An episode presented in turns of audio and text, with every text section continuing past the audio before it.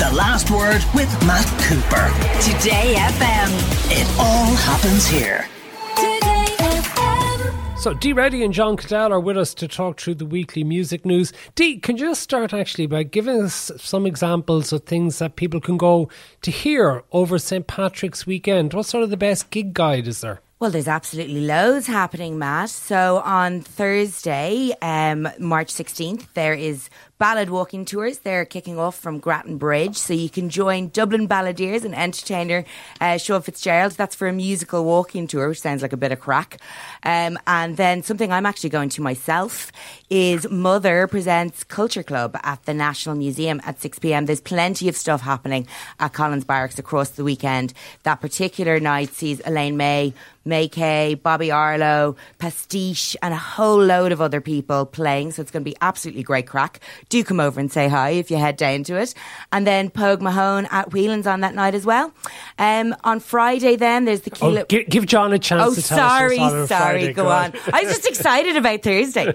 Yeah, lots of Didley Eye music. Kíla and a brass band with Junior Brother and the Bonnie Men. Jiggy, Trad Rave DJ, which I'm actually intrigued about, and more. That's a Collins Barracks uh, from noon on Friday. Also, Annie Mac, uh, a legend to many of us uh, mm, in Today FM and beyond.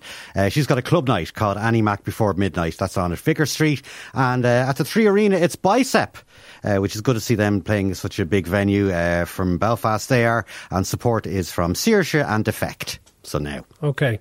And something that's not on this weekend, but tell us about Hozier's choice of venue to play in Dublin next month. Dee. Yeah, so he is playing Malahide Castle, which is a, such a gorgeous venue for him. Um, and he's going to be doing a smaller warm up in Dublin City Centre next month, um, which uh, the tickets At are. The Academy, is it? Yeah, that's right. And so the tickets are on sale for that on March the 15th. Um, and I just think like to be able to see an artist mm. like Hozier in such an intimate venue for anyone that's not been to it, it's usually the kind of place that you would expect to see a much, much smaller it's act. Like five or six hundred. Yeah, exactly. Yeah. Like, oh, like what an opportunity. Yeah. Yeah. And Which, in some respects, might he be better in a small, intimate venue like that rather than in an open air? I don't know about John? that. Some, oh. uh, I don't think so. I saw him play the Electric Picnic in, I think, 2019, and he just commanded the stage. The thing about Hozier is he has a breadth of music whereby his sort of softer songs will work in a smaller venue, but also there'll be the sort of the sing along crowd pleasers at, uh, at, at a stadium size event. So his m- music sort of fits to it sort of like adjusts to fit the venue that he's in. He sort of has that universal sound, I think. So no bother to him, regardless of where he's playing. And his voice would fill up a stadium. Oh yeah. Let's hear his voice with almost. Do I owe each kiss to lip and cheek as soft as Chet can sing? Let's get lost and let the good times roll. Let smoke rings from this paper doll blow sweet and thick till every thought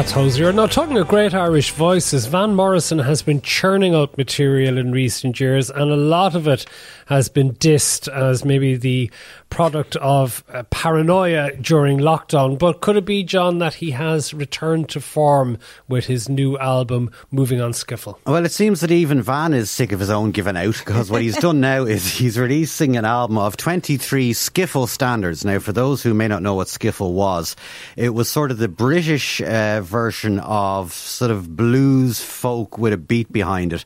The most famous proponent of, of which was Lonnie Donegan, famously a uh, huge influence on the young John Lennon, whose first band, the Quarrymen, were a skiffle group. And skiffle exploded across the UK in the late 50s and very early 60s. But anyway, Van was obviously uh, of an age where this music captured his imagination. So he's paying tribute to the sounds of his youth with an album of 23 cover versions of uh, skiffle uh, classics, I suppose you'd call them.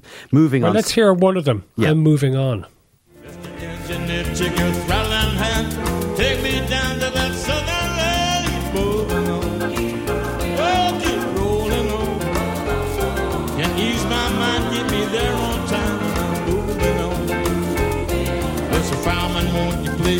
Got a pretty woman in Tennessee. I'm moving on. Oh, I'm on. She's fine as can be, and she's waiting for me, and I'm moving on.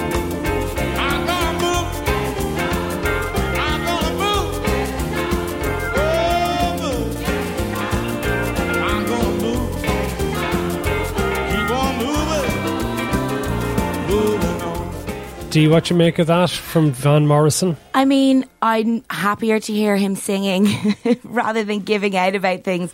Although a lot of places have noted that he changed the name of one of the songs from "Mama Don't Allow" to "Government Don't Allow." So he's still get he's still getting the the the, the kick Jibes in there. in. Yeah, yeah. But isn't it amazing the way his voice hasn't uh, deteriorated one iota? He still sounds He like sounds classic incredible. fan. Yeah, he does, and he does sound like he's having an awful lot of fun on those Yeah. tracks. Like you can tell he really loves the source material. Yeah, yeah. Yeah, and the voice thing is valid given that, and I don't want to sound anyway ageist bringing this up, but his voice does sound remarkable for being 77, doesn't it? Well, you know my theory that the, the male voice appears to get weaker and weaker as age progresses in a singing uh, style, whereas the female voice doesn't appear to um, in the same way. If you think of the greats like Aretha and even the likes of Madonna, the voices don't deteriorate. Um, but I think, you know, if if you think of them, the their male counterparts, there's there's very very few singers, male singers, who sound as good as they did 20, 30 years ago. Very few. Well, I wonder Jimmy, how good Miley Cyrus will sound as she gets older. I was shocked, Dee, to discover today that she's now 30. I suppose maybe because I know her as Hannah Montana Yeah. from the time when my kids would have been watching when they were all small, when she was in her heyday doing that. But her new albums are eight. This is a woman now with a serious body of work behind her. Well, I mean, it's no surprise, Matt, that she released her first autobiography when she was only 16. Like, this is a woman who's managed to fit three lifetimes into three decades on, on the planet. And, and, and like to John's point about people's voices, um, and how they change, like, I actually think she has grown into her voice in such a remarkable way. She sounds better now than I think she ever has before. And the music that she is releasing now, even though she is a bit of a chameleon, to me feels very much more her own personality and her own taste um, than maybe she's ever had the freedom to before. And I, like I like literally everything she's released in the last year, year and a half. I'm just like, give me a spoon. I'm going to eat that right up. Yeah. I mean, the The new album is Endless Summer Vacation. Let's hear a little bit, before we hear from John, let's hear a bit of Miley Cyrus singing Rose Coloured Lenses.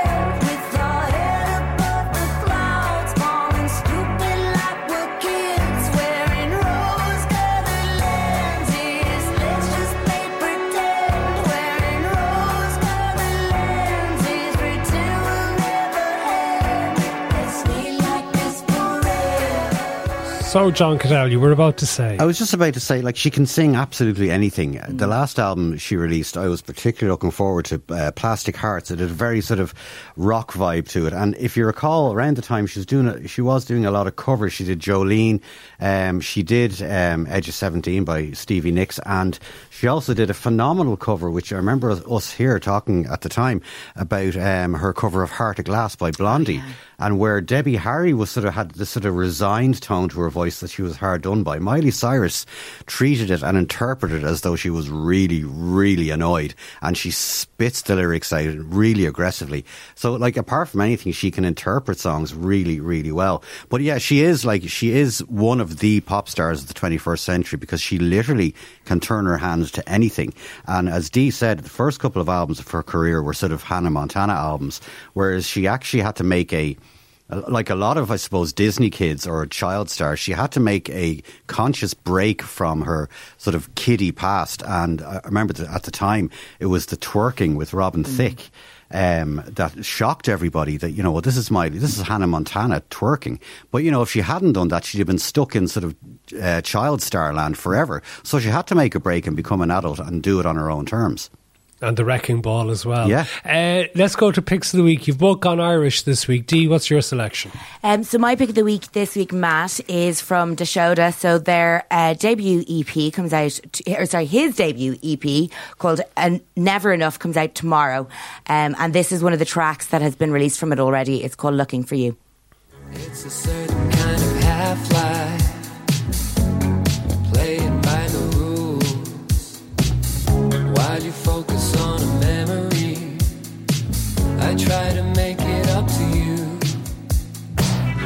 for moments to pass, me like I'm living without the facts.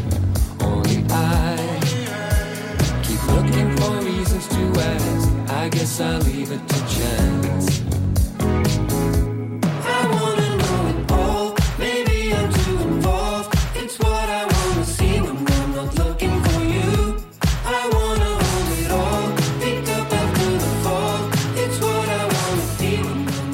Dee, I like it, but that's very, very, very influenced by Groove Armada. Oh, 100%. There's actually a load of influences you can hear there.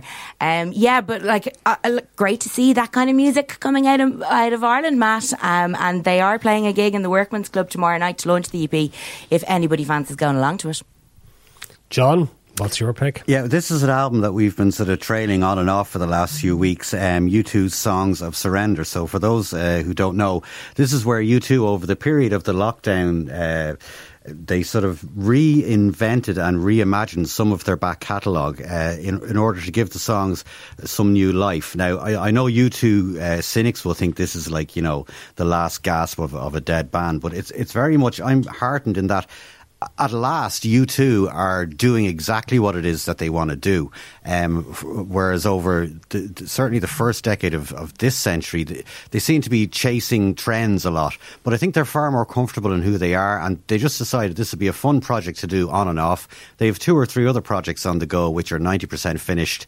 Um, there's a lot of life left in them. So for anyone who might think that this is sort of uh, a stopgap album, in a sense, I suppose it is, because it's a precursor to what's coming next, which is going to be apparently, Matt, a big balls out rock and roll album, you know, just literally plug and play.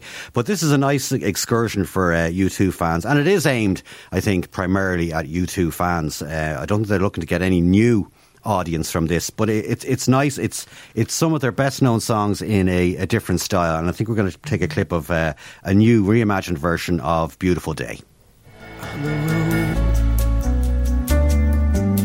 but you got no destination. You're in the mud, in the maze of her imagination. You love this town, even if that doesn't ring true. You've been all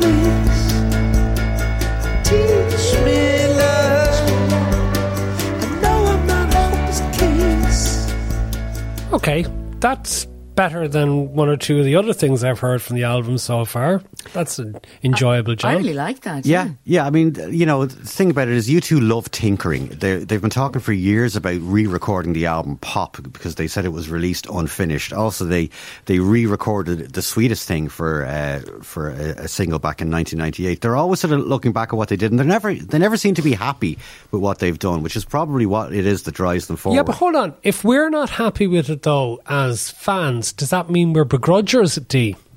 Potentially, like the Edge did a really interesting interview with Pat Carty in the Times, and like he did say that like he finds the the begrudgery a bit baffling, and that it actually it reflects it's part of part part and parcel of Ireland, and Mm-hmm. that's something we've spoken about before um, on this segment, Matt. Like I just think people are so quick to criticise, not so much when U2 are involved, but when Bono's involved, and it's it gets to the point of being unkind. And he also said in that that while other people may think that this re-releasing of tracks is is somehow a cynical move or to try and get more money out of people, that actually a lot of these tracks were recorded when they were primarily a live band, and as he said, always trying to reach the back of the hall, and this is making it more intimate, and I love that about it. But Bono also said, famously, he said the difference between America and Ireland, he said, is that if you see a big mansion on a hill in America, the Americans go, someday I'm going to get myself a house like that. In Ireland, they go, someday I'm going to get that.